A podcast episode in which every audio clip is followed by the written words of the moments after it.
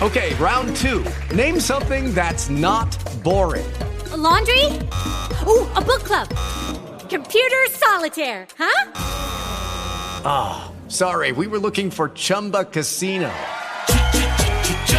That's right. ChumbaCasino.com has over 100 casino style games. Join today and play for free for your chance to redeem some serious prizes. ChumbaCasino.com. No purchase necessary. Full prohibited by law. 18 plus terms and conditions apply. See website for details.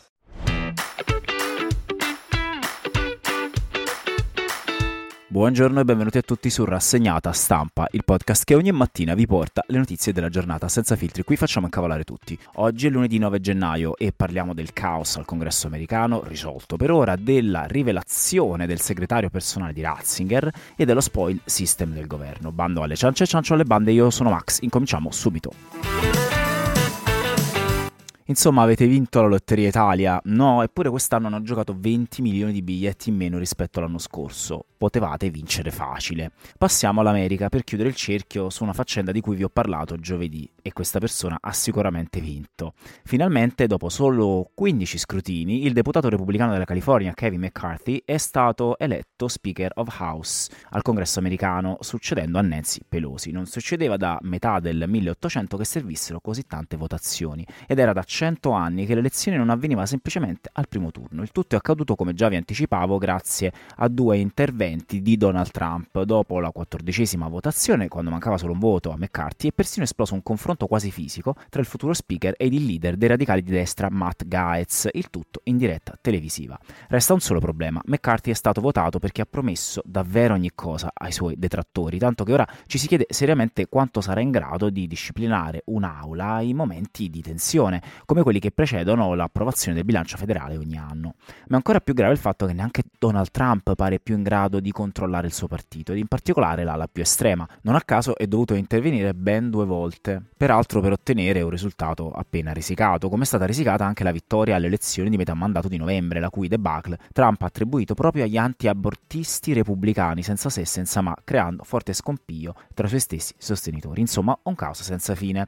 Ma d'altronde, amici miei, sempre nel weekend in America un bambino di 6 anni ha sparato all'insegnante che è in fin di vita. Cosa aspettarsi da un paese così diviso? Esiste un tasso di litigiosità così alto che non mi ha sorpreso manco questa notizia che sto per raccontarvi. Il film preferito di ogni insegnante di inglese delle scuole superiori è al centro di una causa per abusi sessuali da oltre 500 milioni di dollari in California. Olivia Hussey e Leonard Whitening hanno fatto causa alla Paramount, accusando lo studio di averli sfruttati sessualmente durante le riprese del film del 1968 Romeo e Giulietta, quello con regia di Franco Zeffirelli. Non so voi, ma tutte queste denunce postume Me Too mi quadrano sempre davvero poco.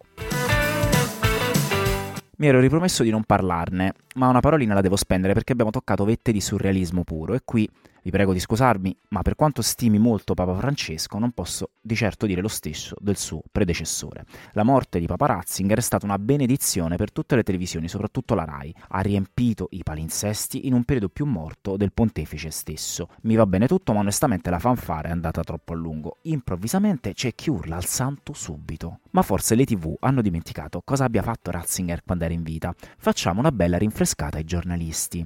Il Papa emerito è stato zitto per decenni sui casi di pedofilia al Vaticano. Ha dichiarato, mentre era in visita in Africa, che il preservativo provoca problemi. Per non parlare del grande scandalo del gennaio 2009, quando Benedetto XVI decise di togliere la scomunica a quattro vescovi seguaci di Marcel Lefebvre, tra di essi il britannico Richard Williamson. Bastarono poche ore ai giornalisti di tutto il mondo per scovare agilmente su internet le sue deliranti dichiarazioni negazioniste della Shoah. Ratzinger si è scusato più di un qualsiasi youtuber, gaff su gaff, e come se non bastasse quanto fatto in vita, pensate che Joe Biden non era presente ai suoi funerali per espressa volontà del lei fu papa emerito. Questo perché il presidente americano, nonostante sia cattolico, ha sempre sostenuto il diritto all'aborto. Un funerale così pittoresco che c'era addirittura che ha venduto i biglietti per assistere alla cerimonia ai fedeli che poi hanno amaramente scoperto si trattava di una truffa, un po' come questa santificazione dei media di Ratzinger, una vera e propria truffa. E ovviamente, come ciliegina sulla torta, con un tempismo magistrale, solo ora vengono pubblicate le prime indiscrezioni del libro di memorie del suo fidanzato, cioè scusate, del segretario personale, padre Georg, ovviamente parliamo del segretario personale di Ratzinger.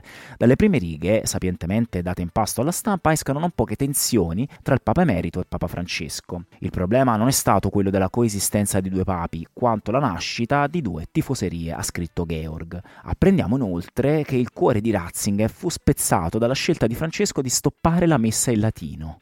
E poi, restai scioccato e senza parole, scrive il prelato, a proposito del momento in cui, nel 2020, è stato congedato da capo della prefettura della Casa Pontificia per volere di Papa Francesco. Lei rimane prefetto, ma da domani non torna al lavoro, avrebbe detto il Papa. Il pontefice emerito avrebbe commentato con ironia.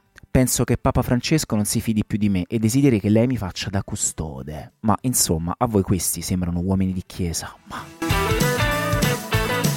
Allora, il centrodestra sta cambiando una serie di dirigenti in ruoli apicali dell'amministrazione pubblica. Il nome che ha fatto più discutere è sicuramente quello del direttore dell'AIFA, Nicola Magrini, che abbiamo imparato a conoscere bene durante la pandemia. Ogni volta che un nuovo vaccino veniva approvato dall'EMA, Magrini era posto più sotto pressione di una pentola. Ecco, Magrini sarà sostituito a breve da un funzionario più vicino al governo in carica. Ora, il PD e il Movimento 5 Stelle urlano allo scandalo, alla lottizzazione selvaggia di mani della destra su palazzi e poltrone. Allora, il tutto è molto surreale. Parlano come se non avessero fatto lo stesso per decenni, ed il centrodestra di Berlusconi prima ancora di loro. È qualcosa di assolutamente naturale con il cambio di guardia di un esecutivo. Peraltro all'estero è comunissimo, nessuno si lamenta, solo qui i partiti proiettano i loro demoni interiori sui giornali piuttosto che sfogarsi con i loro terapisti. Detto ciò, è vero che questo governo sta aumentando il suo organico a dismisura, e questo, in un tempo in cui chiedono sacrifici agli italiani, sarebbe da condannare aspramente, non altro. Ma che la sinistra sia concentrata su affari che interessano solo chi vive alla sede del PD, lo dimostra anche l'ultimo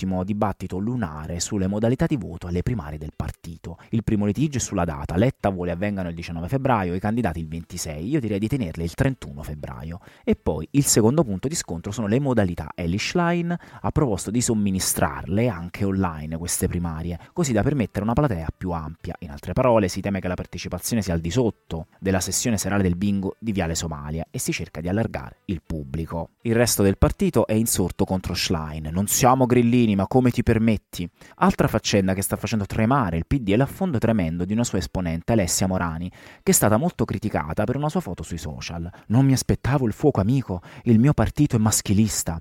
Il che sarebbe pure un'accusa giusta, anzi direi si è svegliata solo adesso, se non fosse scaturita da motivazioni errate su tutta la linea, l'ego ferito per una foto. Ma il picco dell'assurdo si raggiunge quando Morani, stessa, poi si produce in un commento estetico per validare il lavoro di Meloni. Dobbiamo imparare dalla destra, la Meloni è più carina di anni fa. Stiamo parlando di roba di spessore. Oppure come commentare l'attenzione morbosa che stanno dedicando alle vacanze di lusso a Cortina di Conte.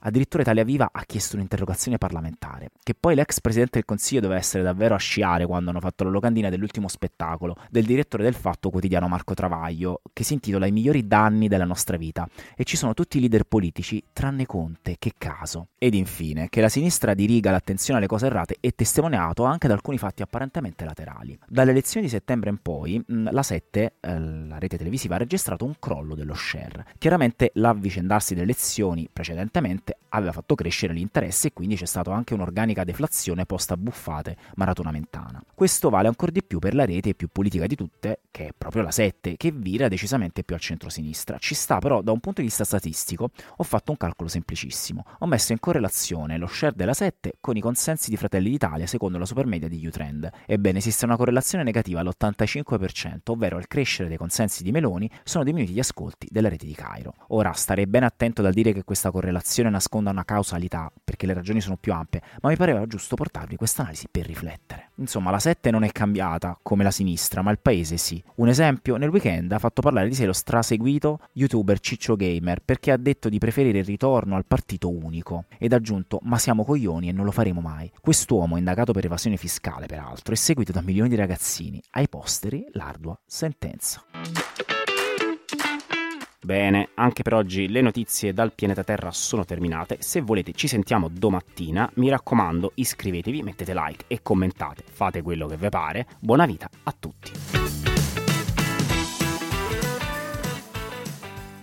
Hello, it is Ryan, and we could all use an extra bright spot in our day, couldn't we? Just to make up for things like sitting in traffic, doing the dishes, counting your steps, you know, all the mundane stuff. That is why I'm such a big fan of Chumba Casino. Chumba Casino has all your favorite social casino style games that you can play for free anytime, anywhere with daily bonuses. That should brighten your day a little. Actually, a lot. So sign up now at chumbacasino.com. That's chumbacasino.com. No purchase necessary. Group. Void were prohibited by law. See terms and conditions. 18 plus.